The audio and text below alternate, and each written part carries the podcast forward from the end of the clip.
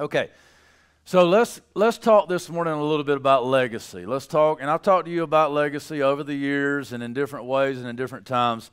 I think this is one of the most crucial uh, topics that we can talk about. That we can go to the Scripture and and dig out of the Scripture the different truths that we need to recognize uh, for our lives, and that we need to um, realize, and that we need to uh, that we need to instill and put into place in our lives and in the lives of our children.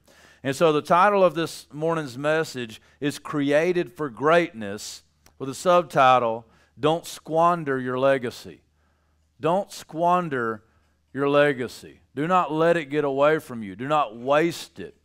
And I'm afraid that oftentimes what we see is that Americans, especially, I know this is true of Americans in general, that we get so wrapped up in individualism that we can't seem to grasp the concept that we were not created for an individualistic type lifestyle. You were not created to simply find ways to please yourself. You were not created for your own personal happiness. The world, and, and this seems like it is relatively simple, uh, a relatively simple concept, uh, that it would be fairly easily recognizable that we shouldn't think that we were created to make sure that we have everything that we want personally and that everything around us is there for our own personal enjoyment our own personal fulfillment, and our own, our own personal happiness. Now, I could get off on a tangent in a bunch of different realms in this because you see this type of mentality, the me, me, me mentality, show up in every uh, area, every possible sector of life. You see it show up in business, you see it show up in uh, activities, extracurricular activities such as hobbies, sports, things like that. You see it show up in more crucial areas like family. You see it show up in parenting. You see it show up in uh, the schools. You see it show up in, in, in being a child, in childhood. You see it show up in every place that you could possibly imagine. And the key, and I believe right now that this is the, the prevailing ideology that we see being manifested or, or coming to uh, the forefront in our political sphere, in our media, is this me, me, me, self entitled, emotionally driven, subjective thought that everything in the world exists to make me happy. And I must have it my way, and everybody, everyone must agree with me, but not only agree with me, they must validate me. Okay? And it obviously is completely and utterly destructive. Amen? The, the gospel, on the other hand, is completely contradictory to this self entitlement, me, me, me, emotionalism.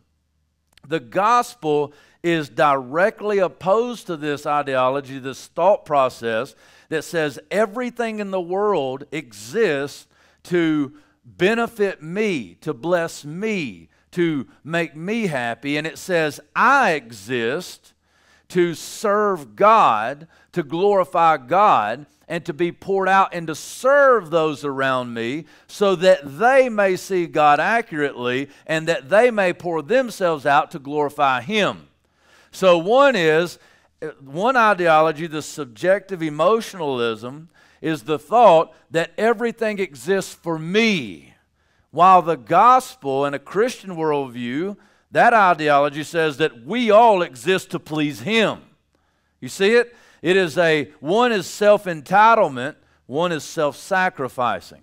We see this demonstrated uh, most perfectly in the person and work of the Lord Jesus Christ, who did not come to be served, but to serve. Okay? He who is greatest among you is he who is serving. He must be a servant. Okay? The first will be last, and the last will be first. Okay, so what I want to do is I want to touch on the way that this, this self entitlement, this me, me, me ideology is infecting not only the culture around us, but it is infecting our own families, our own church, our own church community.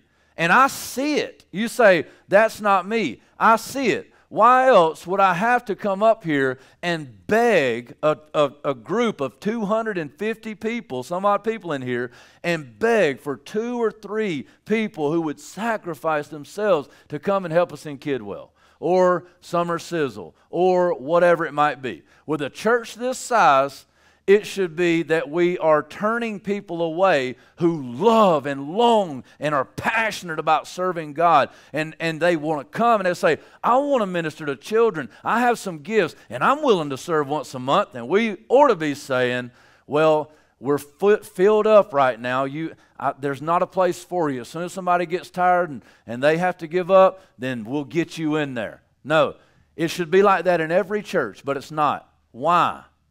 Why? Because we care about our own personal comfort too much. We either hear, we either hear, well, that's just not my gifting. I'm not comfortable with that. Well, I need to be in here. I need so I'm just pointing out one way that it shows up. There's a myriad of ways. So how do we overcome this? How do we overcome this? How do we overcome it for the church? How do we overcome it for our families? How do we overcome it for our culture, our community? How do we overcome it in our jobs? How do we overcome it in our own personal parenting? How do we overcome it then, if we can start on these levels? How do we overcome it on a, uh, a statewide level, or a countywide level, or a nationwide level? What is the way in which we see our way out of this subjective ideology that is me, me, me, me, me, me, me? How do we get past that, and how do we start building something positive for the future? You want to hear the answer? You want to hear the answer? All right, well, let's go to the Word of God then. How about that? Before we do, I want to pray one more time. Lord Jesus, I pray, God, that you would hide me behind the cross. Lord God, I pray right now that you would convict my heart of these truths that are about to come out in the, in the Word of God. I pray, Lord, that you would shape and mold me to be a better man, to be more committed to these truths, to be more self sacrificial, God. I'm often selfish. I'm often thinking of me when I need to be thinking of those around me and how I can be poured out to glorify you through serving them. I pray, God, that, that we would all be uh, convicted by your word and that it wouldn't be a conviction that lasts a, a moment or a week or a month, but it would be a lifelong conviction that would lead to a lifelong commitment and passion for finding how we are to serve you minute by minute and day by day, and how we are to serve those around us, and how we are to love them and, and use whatever gifts, talents, and abilities that we have to lift them up and to encourage them and to bring them to a place where they better understand you and they better understand how they can serve you. We pray it all in the Lord Jesus Christ's name. Amen. Amen. Okay, one of the ushers said, I don't know what you said, but nobody came to give much. So I don't know what happened. This might be a, a, a morning where uh, we make some seats in the auditorium. I don't know. I hope not. I hope not. All right, I want to get into the Word of God. The first section of Scripture I want to talk to you about is found in Psalm 34, starting in verse 11. Psalm 34, verse 11. While you're turning there, I had a, um, uh, another man of God uh, put something on Facebook the other day, and it it just dawned on me now that uh, how needed it is and how nerve wracking it is. He said, Any man can stand up and preach before a congregation about the sins and the shortcomings of those out there. But it takes the Lord to bring a man to the place where he has the strength and the courage to preach to the people the sins that they struggle with. And it takes the Lord to strengthen the people to hear where they struggle and to not get angry and leave, but to listen to the, the Word of God and to the Holy Spirit and to say, Preacher, that's me. So I can get up here and I can talk about the politicians, and y'all are like, ooh. But I get in here and I talk, talk, start talking about Kidwell, and people want to leave. Right? So let's dig into our own consciences and our own life. And it's hitting me too. I'm uncomfortable right now too, okay? So you're not alone, all right? So let's get into the word. Psalm 34, starting in verse 11. Come, O children, listen to me. I will teach you the fear of the Lord. What man is there who desires life and loves many days that he may see good? Keep your tongue from evil and your lips from speaking deceit. Turn away from evil and do good. Seek peace and pursue it. The eyes of the Lord are toward the righteous, and his ears toward their city. The face of the Lord is against those who do evil, and cut off the memory of them from the earth. When the righteous cry for help, the Lord hears and delivers them out of all their troubles. The Lord is near to the brokenhearted and saves the crushed in spirit. Many are the afflictions of the righteous, but the Lord delivers him out of them all. He keeps all his bones, not one of them is broken. Affliction will slay the wicked, and those who hate the righteous will be condemned. The Lord redeems the life of his servants. None of those who take refuge in him will be condemned. May God bless the reading and the hearing of his word. Some principles that I want to draw out of this text this morning, and we're going to be all over the Bible, is the idea that our goal in life is not to seek pleasure through the things here on this earth and through the things that ple- bring pleasure and fulfillment to the flesh only, but that we are to seek fulfillment in the Lord Jesus Christ. We are to seek fulfillment in God. And the result of that, and the natural consequence, and the reality surrounding that, is that oftentimes when we put our faith in God and we put our hope and our trust in God, and we long to be fulfilled in God, then our flesh will not be very pleased. That it will be a sacrifice for us. That it will be something that will cost us to it will cost us those things that other people enjoy, okay? Many times it's called free time. Free time is not really free time though as the world defines it. I have a issue with this myself. Now, we do need rest. Bottom line is we need rest. God commanded it. But oftentimes we disguise laziness as rest. And we're just too lazy to do what God is calling us to do. And that's not necessarily just in the church, although obviously it is in the church but it's in the things that need to be done around the house. It's in physical things that need to be done around the house. It's in spiritual things that need to be done around the house. It's in things that need to be done on your job, whether you're an employee or an employer, that we're not putting forth the effort and we're not dedicated to the Lord. We're not dedicated to doing things with excellency. But here it says in verse 11, come, and this is where I want to highlight Come, O children, listen to me. I will teach you the fear of the Lord.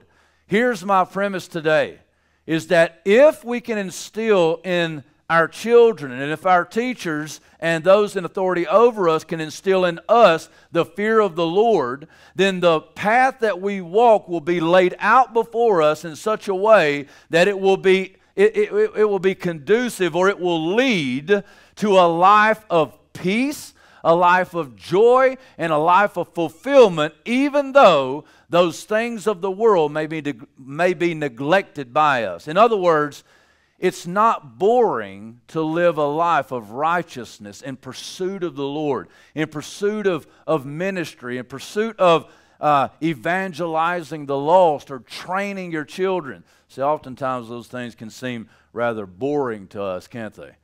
You know, I don't want to spend my time doing that. Do I have to go to church? Do I have to speak of Christ to my neighbor? Do I have to get into the Word of God today?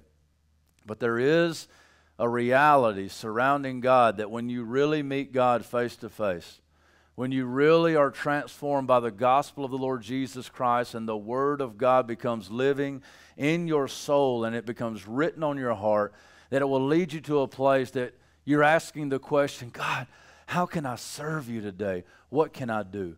So I want to talk about some practical things. I want to talk about one of the most practical ways that we can do that, and that is parenting and pouring into our children.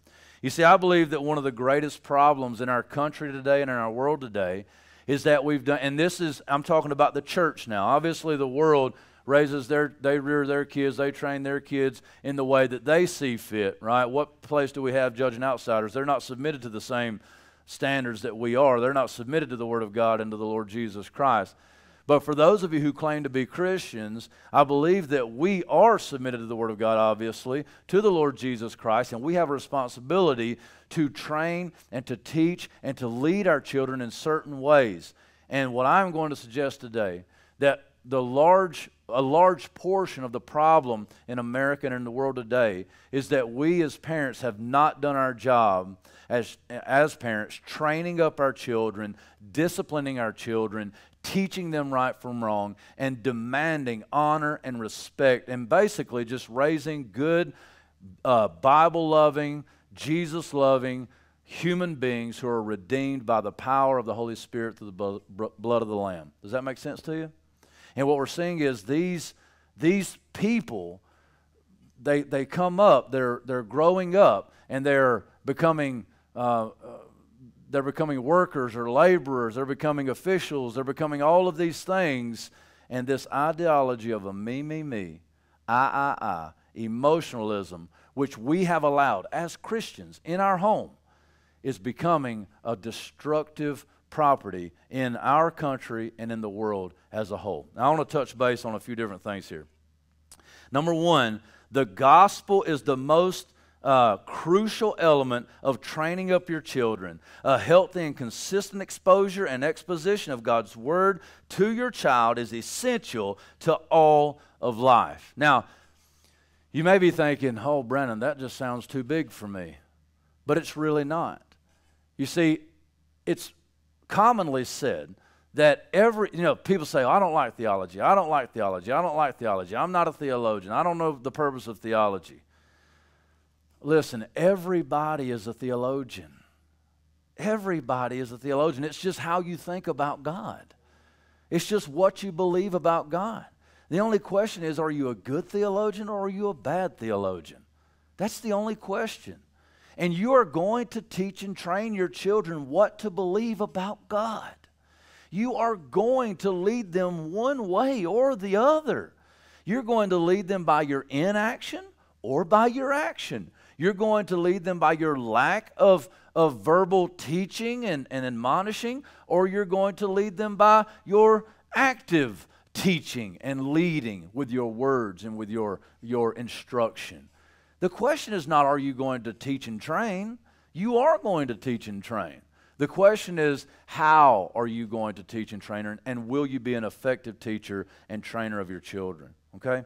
So, the gospel is the first place, it's the first step. And so, we all know Deuteronomy chapter 6. I've talked about it several times here. It, it, it, talks about when you lay down, when you get up, when you walk in the way, and all these things, that you are to continually be speaking of the, of the word of the Lord with your children and with those around you. Now, I don't need to spend a, a ton of time here. I've talked to you a thousand times if I talk to you one, that you need to be in the Word of God if you're not in the Word of God, if you're not reading, if you're not studying, and I don't care what level you're on, I don't care what your reading ability is. There is so many helps. There is not one of us with, without excuse in here, or not one of us with excuse, because there are so many helps, whether it be sermons on YouTube or sermon audio. It could be teachings.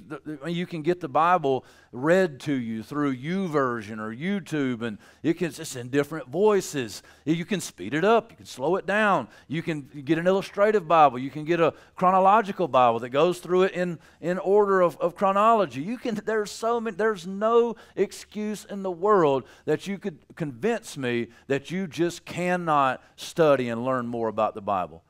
And some people may grow faster than other people. Okay, I get that. But the question is, are you growing at all? Or the, the better question is, are you concerned at all about growing? Okay? If you're not even trying, then don't tell me that you just can't. Can't never could. Amen? Can't never could. So you need to teach and train and lead your children. But the first place that we start is the gospel that Jesus Christ is God, that Jesus Christ is the God man who came to do what we could not do, who died in our place to uh, die as a sacrifice, a propitiation. This, he, he bought us back with his death, and he trades places with us upon faith that he lived the life that we couldn't live, died the death that we should have died, so that we can live the life that he should have lived and we don't have to die the death that he died. And through Jesus Christ, we can be made whole and that we can have all the tools and all the things that we need to become men and women of God. Now, this is your job as a parent is to train your children up to bring them to uh, the foot of the cross, to, to lead them in the gospel. And I want to I wanna, I wanna read something to you here by George Barna. He, the Barna Group does tons and tons and tons of research, and I want to read you uh, a quote here. By it's a it's a little longer, but I want to show you how crucial it is that you take the time to intentionally pursue after training and teaching your children the gospel at a young age. I'm talking about when they're infants, you should be singing to them lullabies about Jesus. You should be praying over them. You should be speaking the Word of God over them, even when they are infants. Listen to what Barna says. Three years of research regarding ministry to children has revealed many surprising outcomes, according to a new book by researcher George Barna. In discussing that volume entitled Transforming Your Children into Spiritual Champions, Barna indicated that the wealth of research not only changed his personal perspective on the importance of ministering to young children, but also clarified why churches struggle to have significance in our culture. Now, just a side note there, Barna is recognizing, and surely you can recognize, our churches are failing to have significance in our culture. Why? It's because we are failing as individuals to be parents who train up our children. You see, we can go out and we can evangelize one on one and we can speak and we can teach.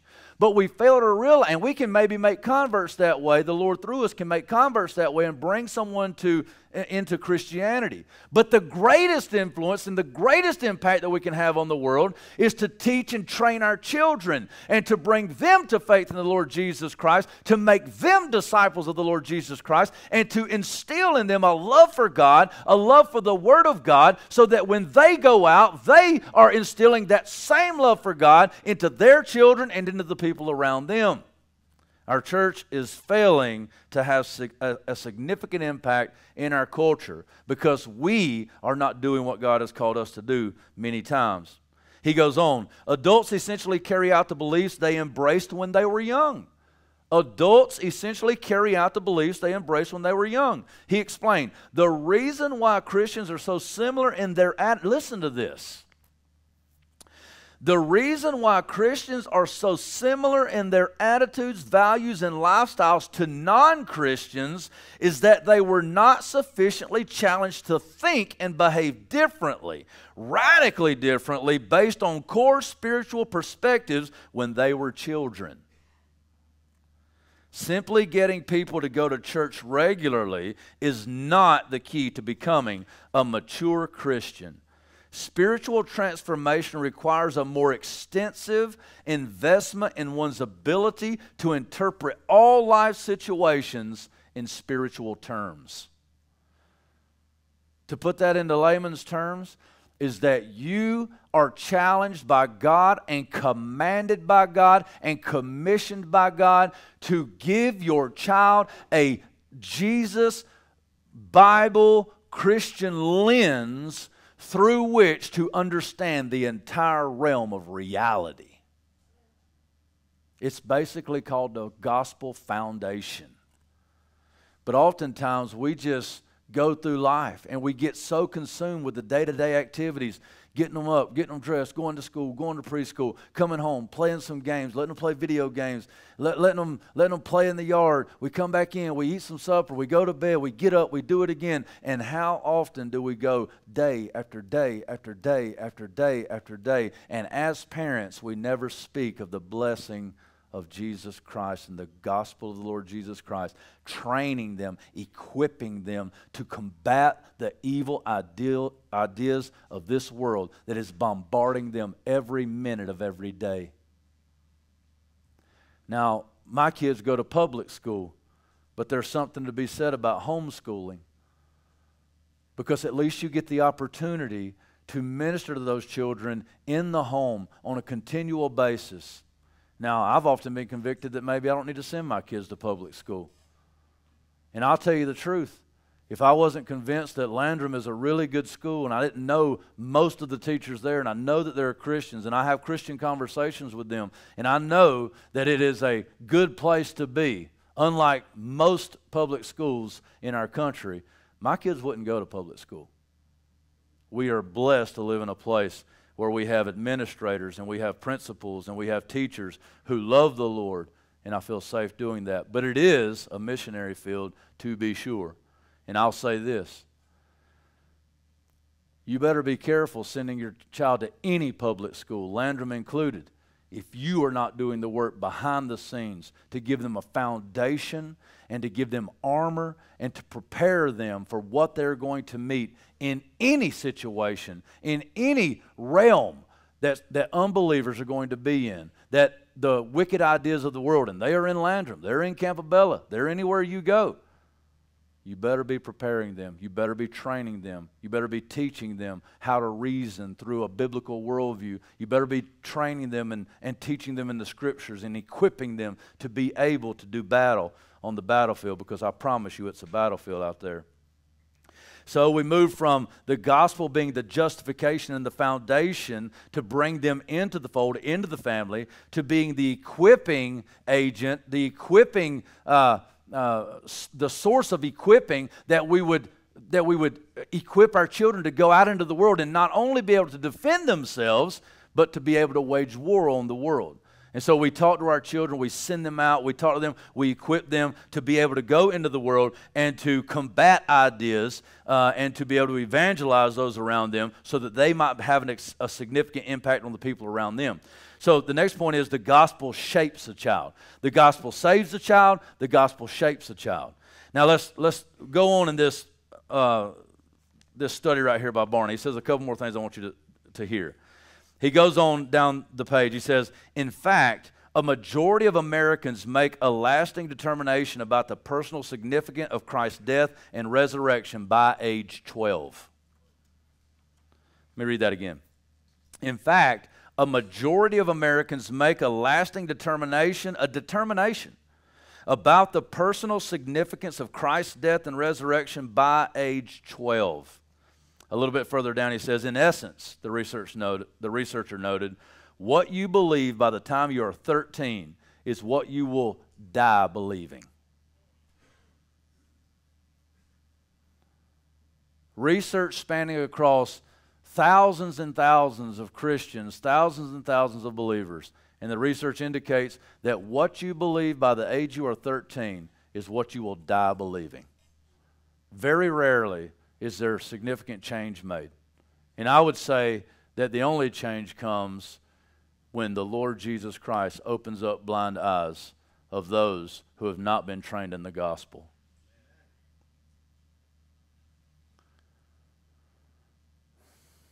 So, what do we do? What do we do? Well, I want to pull. I want to. I want to look into a couple of scriptures right here, and I want to move around the Bible a little bit. And so, number two, the gospel shapes the child. What type of person your child will be is heavily influenced by what they learn while they are young, what, what while they are with you. So, the the fact. Okay, so there's this whole, and I'm not going to get into this, but I will just acknowledge it and my wife, she's she's a psychology teacher and she's smarter than I am, so I'm gonna be careful right here. Is that there's this huge debate between nature and nurture. Okay? Now, I don't know where what you believe about nature and nurture. I believe that I think Heather, we've talked about this a few times, that both nature and nurture are a fairly significant part of who a person is, but people give different weight to one or the other. Some people say, well, it's more just nature. You're just going to be who you are because of your genetics and things like that. Or nurture the influences of the outside on you. Is that right? Pretty close? Kind of. She's like, whatever. That, that normally means I'm wrong and she don't want to say it out loud. But what I want to talk about is the nurture side of it. So the impact that uh, those around you would have on you. Okay. So how do you nurture? How do you how do you influence your children? How what What are you doing, practically speaking, to do everything that you can to bring your child to that place where they have that sturdy foundation? Right? What are you doing to ensure that you do everything that you can to bring them to a place where they're strong, they're, they're well equipped, they can handle what the world throws at them, that they're not uh, centered around themselves, that they're not um, uh, all about me, they don't think they're the center of the universe. What are you doing to combat those ideas and to take them and lead them to a place that they could be uh, those that pour themselves out, that, that give back, that serve, right? Well, let's look at a couple of scriptures here. One is, is uh, really obvious. We, we talked about this scripture a number of times. Uh, it's one of the most famous scriptures having to do with this. Uh, Proverbs 22 6 says, Train up a child in the way that he should go, and even when he is old, he will not depart from it. Seems to suggest that what the author wrote in Proverbs 22 6 the research that Barna did seems to say, yeah, that's, that's right. Generally speaking, that whatever somebody believes by the time they're 13, that's what they're going to die believing. So God's word is right. God's uh, proverbs, the wisdom literature, it's right. Whatever they, generally, whatever they believe, when they're 13, they're going to die believing it. Now, we know that it's not a guarantee. This is wisdom literature, and there are exceptions to this. But generally speaking, if you do what God is calling you to do, you train up your child, then they'll move that way. Well, let's look at another verse here. 2 Timothy 3.16. This is another verse that is very commonly referred to and, and probably well known in here. Uh, this speaks of the Word of God and how trustworthy the Word of God is, and how you can uh, make sure that you have the right tools to uh, ensure that your children have every everything that they need to be equipped. 2 Timothy 3:16 says all scripture is breathed out by God and profitable for teaching, for reproof, for correction, and for training in righteousness, right? That the man of God may be complete, equipped for every good work. So, Proverbs 22:6 says train up a child in the way that they should go. Well, what is the source that we use? What is the tools that we use to train them? The word of God, right? It's the Word of God. And we also lead by example by living out the Word of God. Okay, so the Bible is, is breathed out by God, it's inspired in every word. And the Bible is not just some inspirational book, but it's a very profitable, it's a very practical book. Uh, it, uh, a library, actually. All scripture is breathed out by God and profitable for what? Teaching, reproof, correction, training in righteousness. Why? Why is it given? That the man of God may be complete, equipped for every good work. So, how do we equip our sons to be men of God? How do we equip our daughters to be women of God? Strong men of God, right? Charlie, that's what I want to be, right? I want to be a strong man of God. Charlie's strong. He's small, but he's strong. We worked out the other day. I couldn't believe how strong he was, right? And he, he is wanting to raise his daughter to be a strong woman of God, right? What is she doing now, Charlie? Jujitsu. Oh, that's karate, isn't it? Right? So he's, he says that he's training her. Hopefully, you're training her in the ways of God, in righteousness with the scripture, and also how to do a throat throw. Right? So she will be equipped for every good work. Okay? So we train our children. But what does that necessarily mean for us? Is that we cannot teach that which we do not know. We have to know the Word of God. And you don't have to be an amazingly talented and, and, and uh, educated theologian. Just get in the Word. The Word of God is living and active and sharper than any two-edged sword. The Word of God will do the work. Just open up the Scripture. Just read it with your children. Read it with your spouse. Read it with your family. We all can do a better job at that, right? I know I can. We can all do a better job at that. So, intentionally train your children, intentionally pour into them the Word of God. Secondly, I think this is huge that we need to say, well, I guess this would be point B exercise discipline. Goodness gracious, this world lacks discipline. And I tell you, I've been around some of y'all's kids. Why you think we got problems getting kidwell workers, right? Can somebody discipline somebody at home? Right? or sign a waiver and I'm going to volunteer and kill Will. I'm going to tear somebody up, right? Listen to me. You could make one change in our culture. You can make one change in our culture and, and start shifting the whole tide. You know what the one, Sean, you know what the one thing they can bring back? And it would, st- yes. You know what it is, Sean? I was, when, uh, now they did, this, this vanished right about the time I came into public school. But I've been told about it. Keith, you probably know about this. Now, I was told that Mr. Summers and Miss Summers too had a now, now ch- tell me if I'm wrong. That he had a paddle with holes hung up on the wall. The holes did not, it, it, the holes were made to cut back on wind resistance. Mark felt the paddle. You know Marcus felt the paddle. Listen to me. Listen to me. I want to share, you know, this, you know, it's kind of kind of a funny point because for some reason we like to talk about, you know, beating people. I don't know. But let me read you some scripture here because I believe the scripture is very, very, very clear. Now, if you if you have uh, paid any attention whatsoever, disciplining children is a point that the far left and the ultra uh, subjectivists, the, the, the relativists, they, they want to completely do away with discipline. Why? Well, think about it. If the, if the pervasive ideology of the, the age is me, me, me, I, I, I, what pleases me, what makes me happy, well, nobody's happy about being stung upside the bottom with a, with a paddle, right? Nobody likes to get switched, right? That's what I got my grandma sent me to get the hickory switch. Who knows about a hickory switch? Right? Hey, you know about a hickory switch. You know the song it sings when it's coming to bring the pain, right? Yeah. You want to get you listen, when you go pick a switch, don't you be foolish and pick a small one. Because the small if it's too small, she's gonna send you back to get a bigger one. You if you smart, you get a big one. Because a big one actually don't hurt as bad as the small ones. Not on bare skin anyway. Because the, the, one just small enough, be like, ah! You know, grandma leaves stripes across the back of the legs, right? Well, listen to a couple of scripture here that I think if we got back to the, and, and listen, some of y'all need to spank y'all's kids. Now, I, I'm all for different forms of discipline.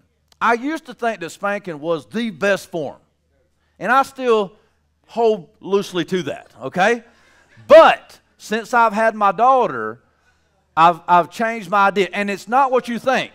It's not what you think. You can ask my wife, I'll discipline my daughter. What I'm saying is, is that she doesn't respond as well to physical discipline. I've popped her leg before, and it just ticks her off, right?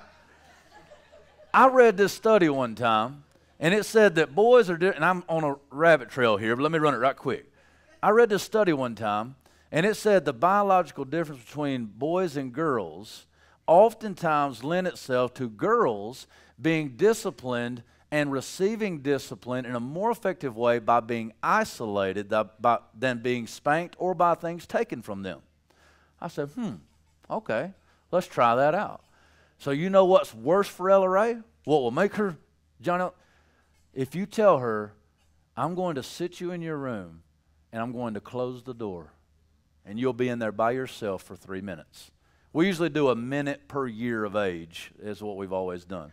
So, like if you know you're five years old and your timeout is five minutes, right? So she's four, so she might have four minutes. But you can pop her leg or something, and that's decently effective, but she hates to be alone.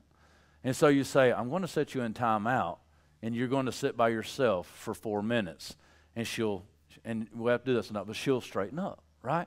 So I say all that to say that physical discipline might work best sometimes. It may be a reward system or a, a taking away something that's significant. It may be time out, but discipline, okay?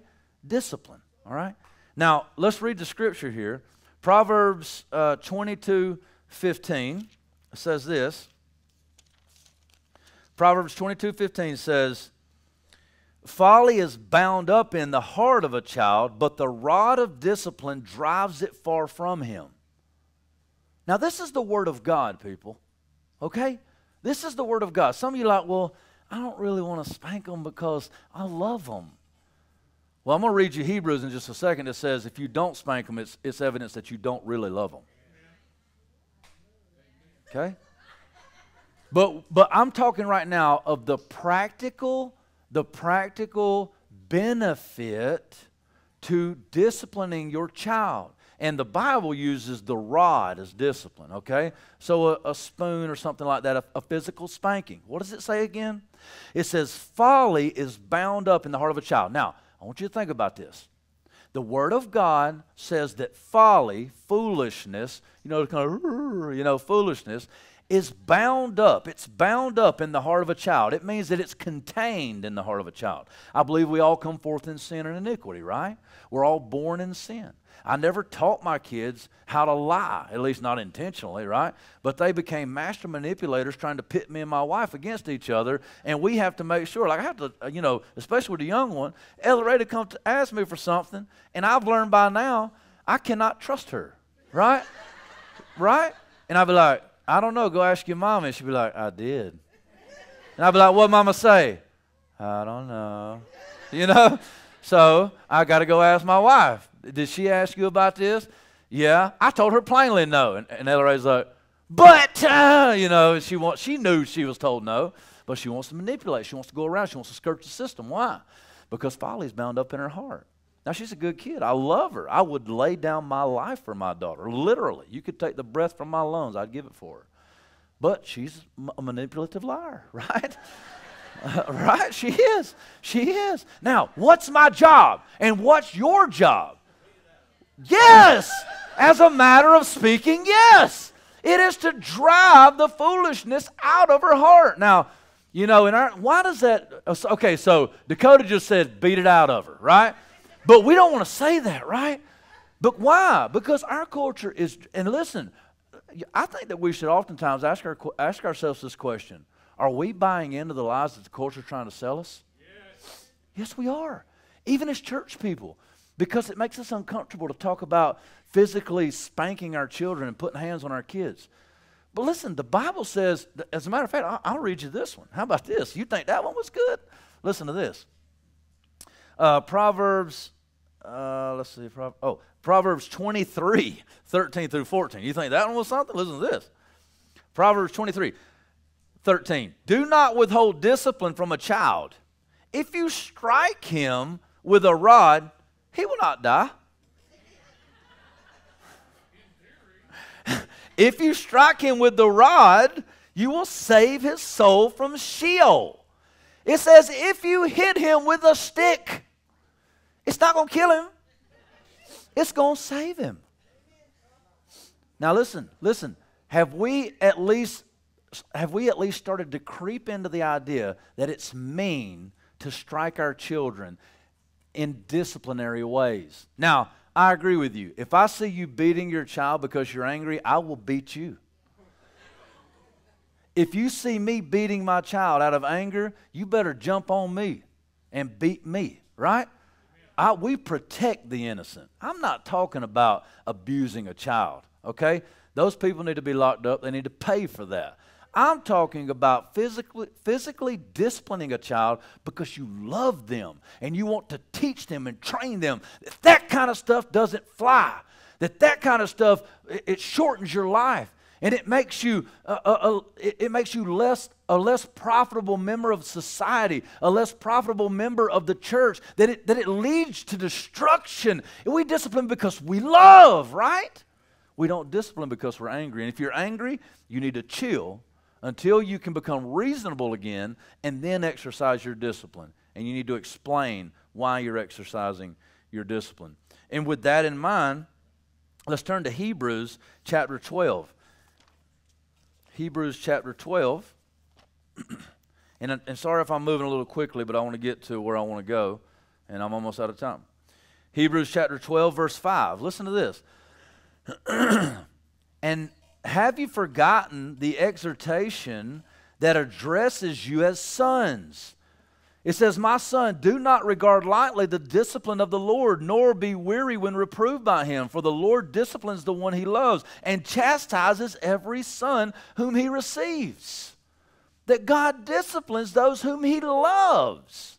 He does not, now listen to this. God does not discipline those who he does not love. God does not discipline unbelievers. Many of you have never heard that before.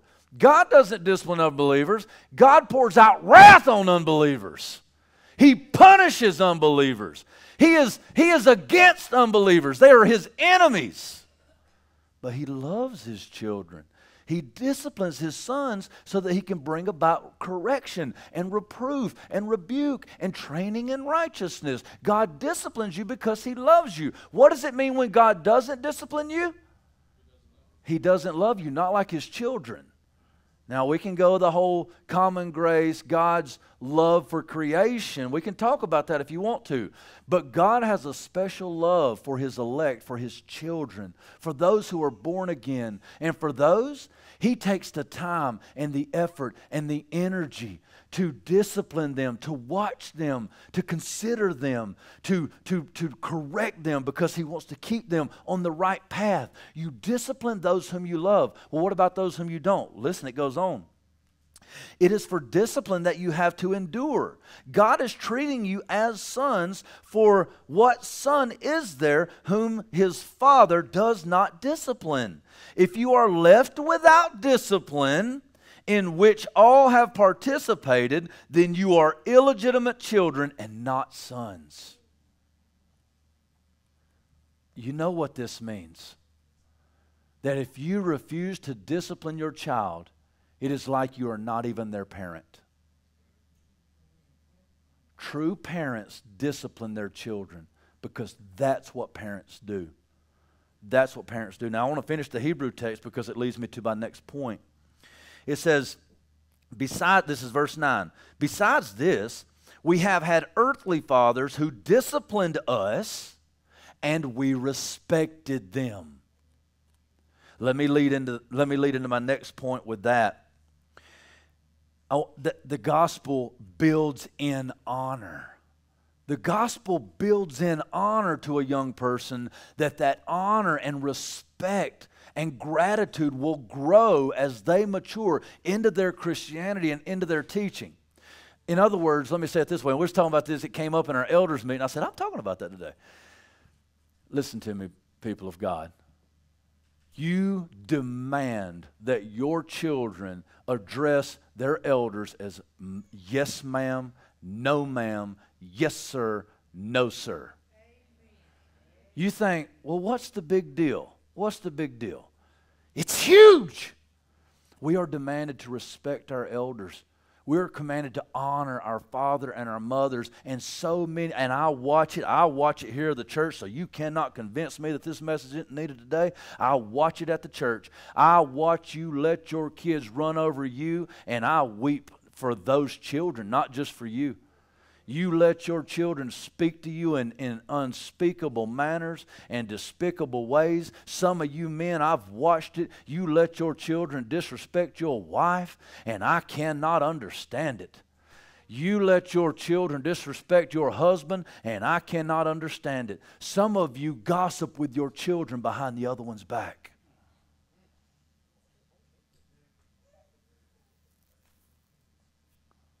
You are to demand the respect of your children. And in line with that, let me say that'll be a lot easier if you're respectable. That will be a lot easier if you're a respectable man and a respectable woman. Now, do we have faults and failures? Absolutely, we do. Oftentimes, I have to go and apologize to my children. I apologize to my, my wife at least once a day, whether I need to or not right?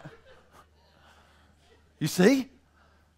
We demand respect from our children to every single adult. I tell you right now, if you ever talk to my children, if you're an adult and you talk to my children and they don't address you as yes ma'am, yes sir, if I had I was in now I won't I, I'm not I'm not going to say who what when where. But I was in a situation not long ago when an adult said something and a, and a young person didn't hear them. And the young person, now this ain't my young person, isn't my young person, said, Do what? I could not help myself because I love this young person. I said, What'd you say? You say, Sir, if my children are addressed by you and they don't hear you, they better say, Sir. They can say, What did you say after that? Sir, what did you say? But there better be a, Ma'am, Sir, what? Not a, What did you say? You know, you don't speak to them as if speaking. Children, and now there's some young people in here. You think that we're trying to be authoritative here, demanding that you obey us, right? But what we're trying to do is instill in you an understanding of an authoritative uh, appreciation that will benefit you for the rest of your entire life. It will benefit you in every realm of your life.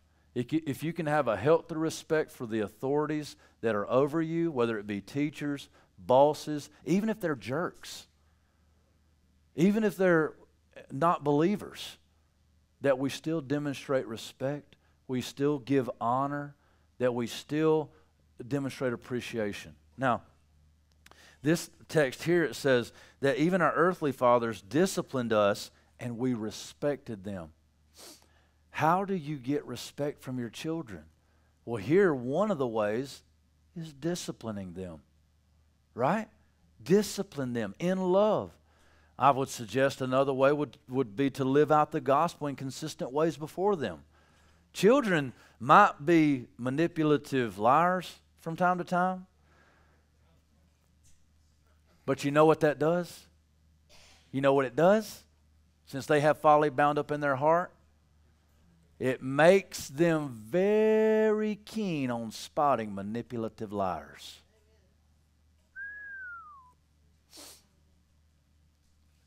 They can smell a fake a mile away. As a matter of fact, I've watched it. I've coached Little League Baseball, Little League Football for years now. And I can, I can tell you now that a child that is undis not not always, but a child that is undisciplined and is wayward because his parents let him do whatever he wants whenever he wants and he never gets disciplined when he comes around me he either straightens his tail up or he doesn't make it and that's just the truth now i've had many kids quit the team not a bunch but some because i don't put up with that junk now i love on them but I don't put up with that. But what does it cause? I've developed, developed some great relationships with some kids that don't have much discipline, and they demonstrate, toward me at least, respect because I try my best to demand respect. My question is as a parent, do you demand respect? And are you respectable? And if you will demand respect from your child, what they do when they get outside your home, you don't have much control over. But what they do in your home, you can be such an influence just by demanding that they live in a respectable way, that they speak in. It's harder to get them to respect their brothers and sisters, but you can still work on that, right? Well, let's move on. I'm running out of time. I'm out of time. Here's another point demand maturity. Demand maturity. You say demand maturity, you can just lead to maturity, right? Yes, but when you're leading to maturity, at some point you have to demand maturity. And I think that you get maturity after you demanded for maturity long enough. I'll never forget this. I'll never forget it as long as I live. I think it was it was our first child, Titus. And one day, uh, my mother-in-law was at our house, yeah, Heather says I have, I have to pay him every time I use him as an illustration. well worth the $2, I guess. I'm a cheapskate, Gary. One day, my mother-in-law Deb's over at the house, and I think Titus is about three years old. Now that could be completely off the wall. My my time scale is terrible, but he was young. And she's over at the house, and she's like, for years, she doesn't do it anymore. Well, every now and then she'll cut her eyes, but I'm a disciplinarian, right? So my I try my best. My kids, they get out of line, they got to deal with me like immediately, right? And sh- and sometimes she don't like that. That was a different approach than she took with her girls, and they turned out okay, I guess. she disciplined in different ways, whatever. But I'm a disciplinarian. I believe in physical discipline. You know, not all the time, but uh, I do believe in physical discipline. So one day we were over at the house, and she's over there, and she's you know she's all like, oh, but they're so cute, you know. And Titus is doing something, and he's doing something. He's, like, ah, ah, ah, he's crying and he and and it wasn't a real like his leg wasn't broke, right? So like you got to have a reason to cry around me. Like I put meat to the whole. You know, I'm gonna give you a reason to cry. I actually do give them a reason to cry if they don't stop. Right? We got to we work that out. And now I, I, this is a side note, okay? Because this is kind of funny. I think I told you this before. I'm gonna tell you again. Ezekiel. I gotta give some more money now, I guess. But Ezekiel's the type, his personality is like strong, right? Strong Well, I told you, he's like the Hulk. He's even got the vein that'll pop out.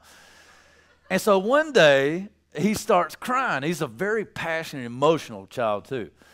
And I'm like, look, if you're going to cry, you got to have a reason to cry because there was nothing wrong with him.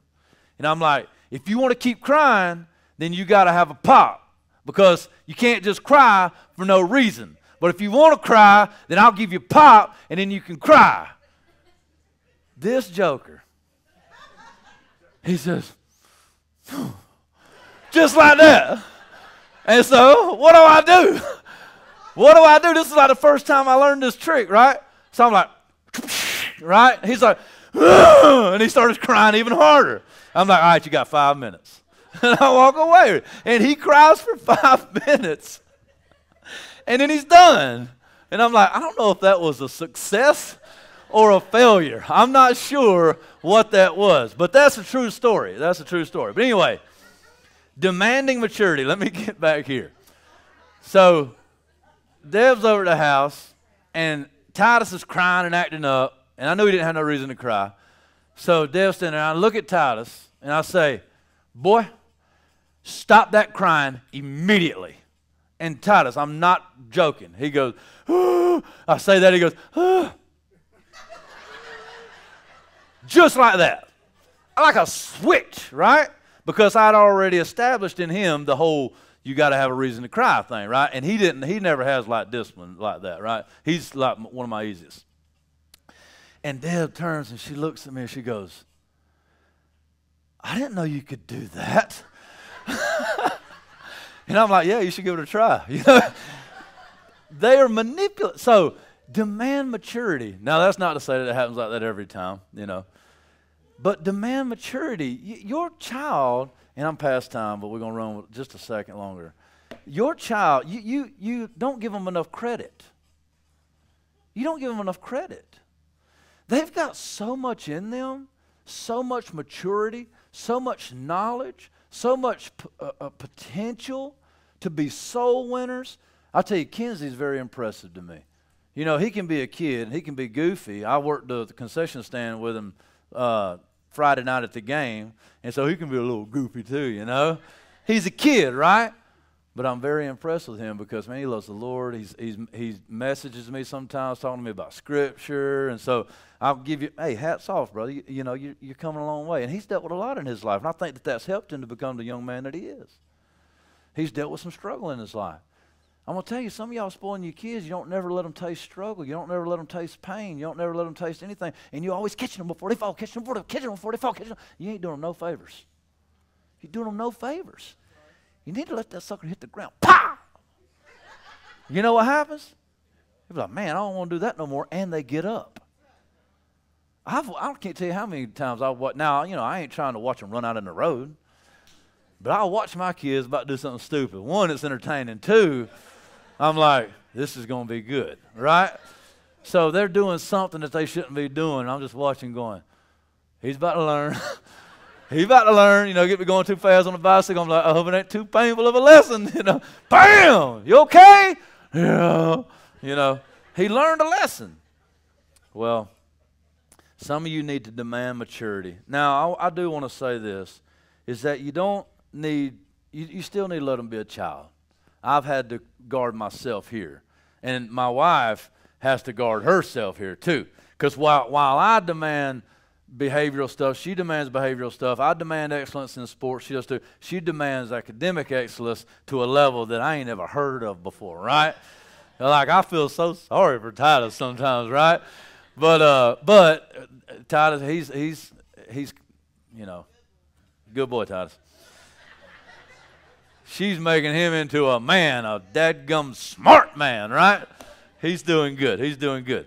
But I do believe that Heather and I have had this conversation that sometimes we got to figure out when we just kind of back off and just say, okay, be a child today. You know, be a, be. It's okay to to be goofy, whatever you know. I can demand too high of an excellence, especially when it comes to Ezekiel, because he can be so crazy. And I just I have a vision for him. Man, I could just talk to you all day about this because I I, you know, but I, I know time's limited. I just want to say this too. I'll, I'll do that about five more times and I'll be done. Many of you don't have any vision for your kids. I was listening to this guy the other day. Now, it's not a Christian guy, not in the least, but he was talking about the power of the mind. And he was talking about how oftentimes we don't open up the realm of possibilities because we can't even imagine that that possibility might be a reality. And while the, there wasn't Christian concepts per se, I, I, I heard them echoing Christian principles that are absolutely true. And that oftentimes the people perish because there is no vision. The people perish, perish where there is no vision. And you, you don't have any vision for your children. You, you think that they are just this child. That's why we have this long, extended adolescence, right?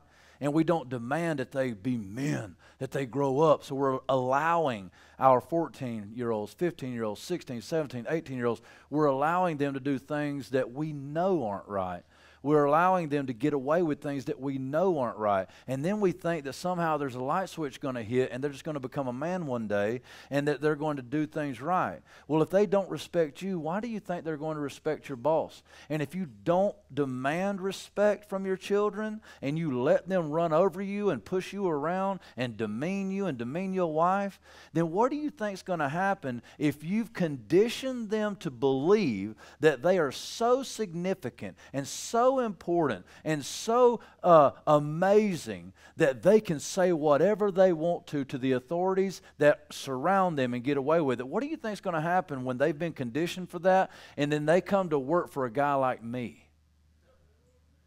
Or they come to work for a guy like Keith or a guy like Mark or, or you know, you just name it. What do you think is going to happen? I deal with the I'm I am a boss. I own a company. And, I, and it's mainly men that work for me. I deal with those guys. It doesn't end well. They either convert or they're gone, right? They, they don't know how. And I've dealt with them. And I know almost every time I can point out the ones that they had no father in their life. They had no mother who cared to discipline them or to train them or to lead them. I can see them. I can, I can talk to them for three minutes and know now, some of them are moldable, and I don't mind taking a guy on and working with him. But the lack of commitment, the lack of uh, passion, the lack of dedication, the lack of a work ethic, I had a bunch more planned out talking about jobs. Some of y'all, well, I don't know about some of y'all. I'll quit saying that. I hope not, some of y'all. But do you know how many children are going to grow up to be deadbeat pieces of you know what because they were never demanded to do the hard work it takes to be a man. And you don't think you're setting them up for failure, and you're setting our country up for failure. You're setting our community up for failure. Because right now, JB Trees needs good men, and I can't find them. Nobody can. Because we've raised a self entitled bunch of brats. Amen. Amen. Okay, well, this is my last point. It really is. I want, I want this to happen. Can you go get my other? I, I still need all my boys in here. Can somebody go get my other two boys, or just bring my, all my kids in here? Titus, go get all, the kids. Yeah, El too. She's gonna be crazy, but we'll go with it.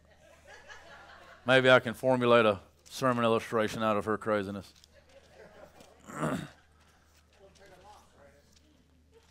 okay, so while he's going to get her, um, I want to. Uh, I want to read John chapter 19, and I want to show you this.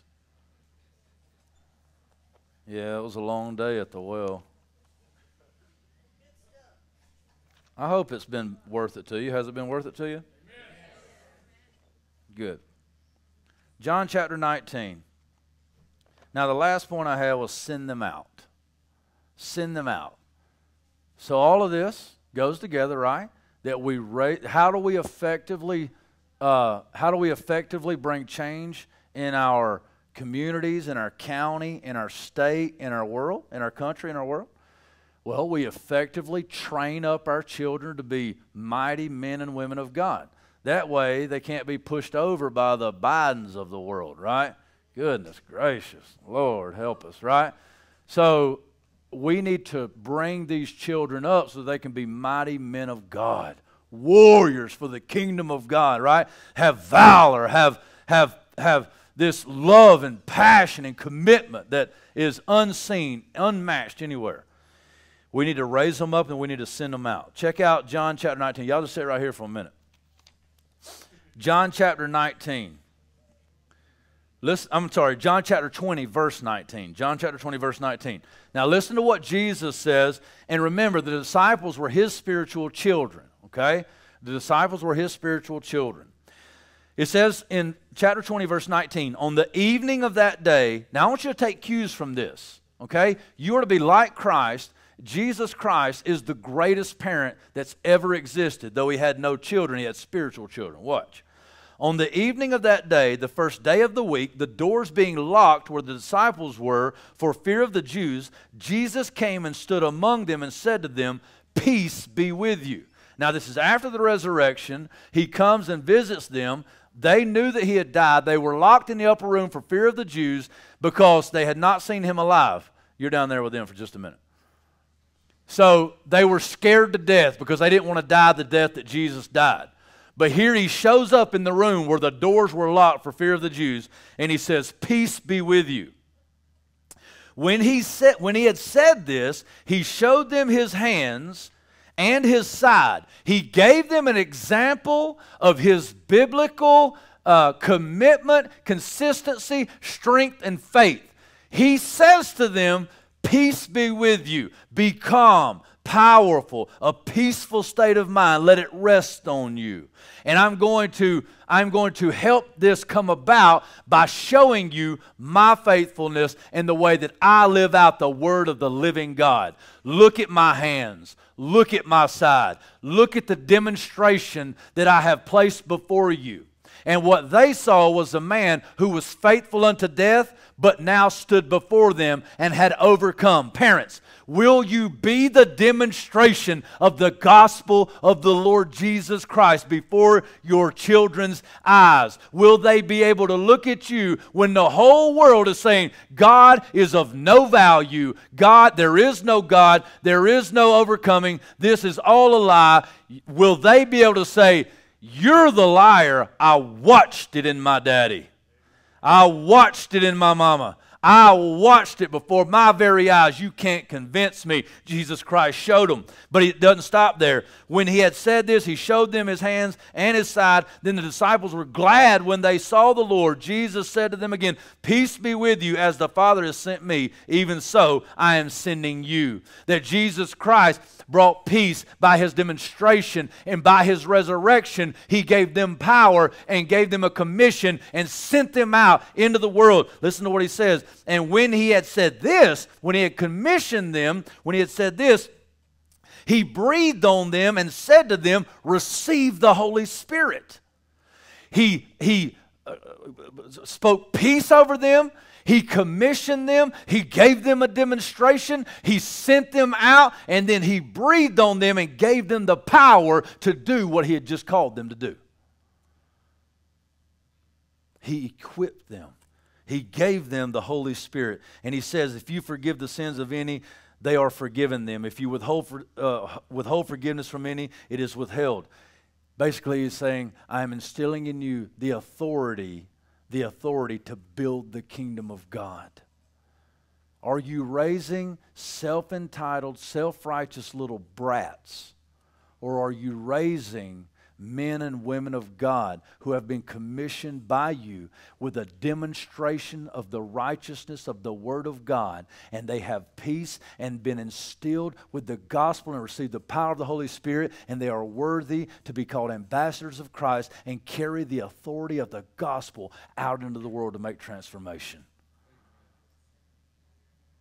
Now, Psalm 127 if I could get all my kiddos up here. Come on, guys.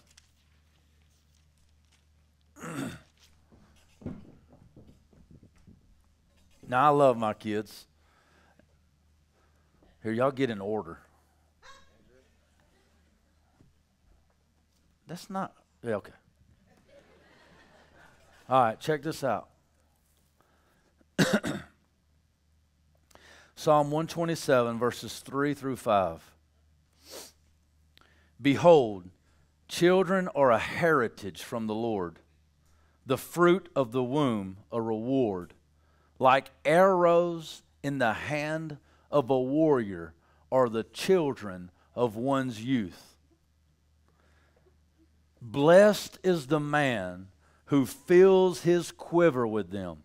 He shall not be put to shame when he speaks with his enemies in the gate.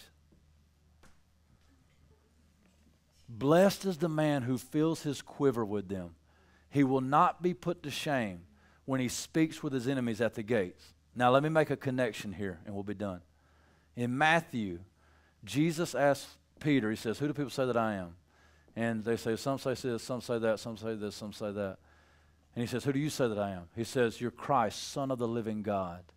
And he said, Blessed are you, Peter, for, God, for man has not revealed this to you, but God, this has been revealed to you uh, uh, by God in heaven. And he says, This right here, this Peter, I'm going to build my church on this rock, and the gates, the gates of hell will not prevail against it. I want you to put those two together. Blessed is the man who fills his quiver full of them, for he will not be put to shame when he speaks with his enemies at the gates. You see, here are my arrows. This is a sharp arrow. Here's a, a freakishly big arrow for eight years old. This is a passionate arrow who has a bulging vein in his eye because he's so angry sometimes. And this arrow is demanded excellence upon him, and he is the leader of leaders. Why? Because we made him that way. I am so proud of these kids. Now, what I'm praying is that the gospel that I've, and you've helped me. This is a community, right? I pray that the gospel that my wife and I have poured into these will be the foundation that they stand on as they grow into mighty men and women of God. And the gates, when I stand at the enemy, uh, stand at the gates of my enemy, I won't be put to shame. Why? Because these right here will be putting to death the deeds of darkness. That text in Matthew that says the gates of hell will not prevail against it is not a defensive text. It is an offensive text. The gates of hell will not prevail against the attack that the church is bringing against the gates of hell. I won't be ashamed in the gates because all of these will be fighting with me side by side, hand in hand, fists flying, darts roaring, and the gospel going forth. That's what we need. That's what we need. Now, I'm an imperfect parent. I'm doing the best that I can. What I'm asking you is that can you say, Yes, I'm an imperfect parent, but I am doing the best that I can to truly pour the scriptures into my children, to train them in the ways of righteousness, to rebuke them, to ask forgiveness when I need to ask forgiveness, that I am being used by God to bring about and to raise up and to train men and women of God who will have a lasting impact on the kingdom of God. Are you concerned with your legacy? I'll say again, you were, you were created for greatness. Don't squander your legacy. Every minute of every day, you are to be pursuing it. All right, guys, y'all can sit down. I love you. Today, I want to give you an opportunity to do business with God, maybe like you've not done business with God in quite a while. I'm calling you to repentance. Maybe you've been in a place to where you've not you've not been the parent that you need to be. Maybe you've been in a place where you've not been the man or the woman that you need to be. Maybe you're in a place to where you you know that you've dropped the ball and you want to repent before the living God you want to ask forgiveness and that you want to make a dedication this day to begin to pour into your children like you know you should be pouring into them. Maybe today is a day of rededication of your whole entire existence in your life. Maybe you've been saved before. Maybe you know the Lord. But maybe you've not been living according to the Word of God by the power of the Holy Spirit. Let's all stand to our feet. And as you respond today, I give you the opportunity to come and do business with God.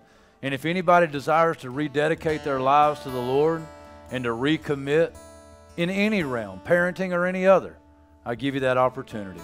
I know it's late, but I pray that you are blessed by the word of the living God.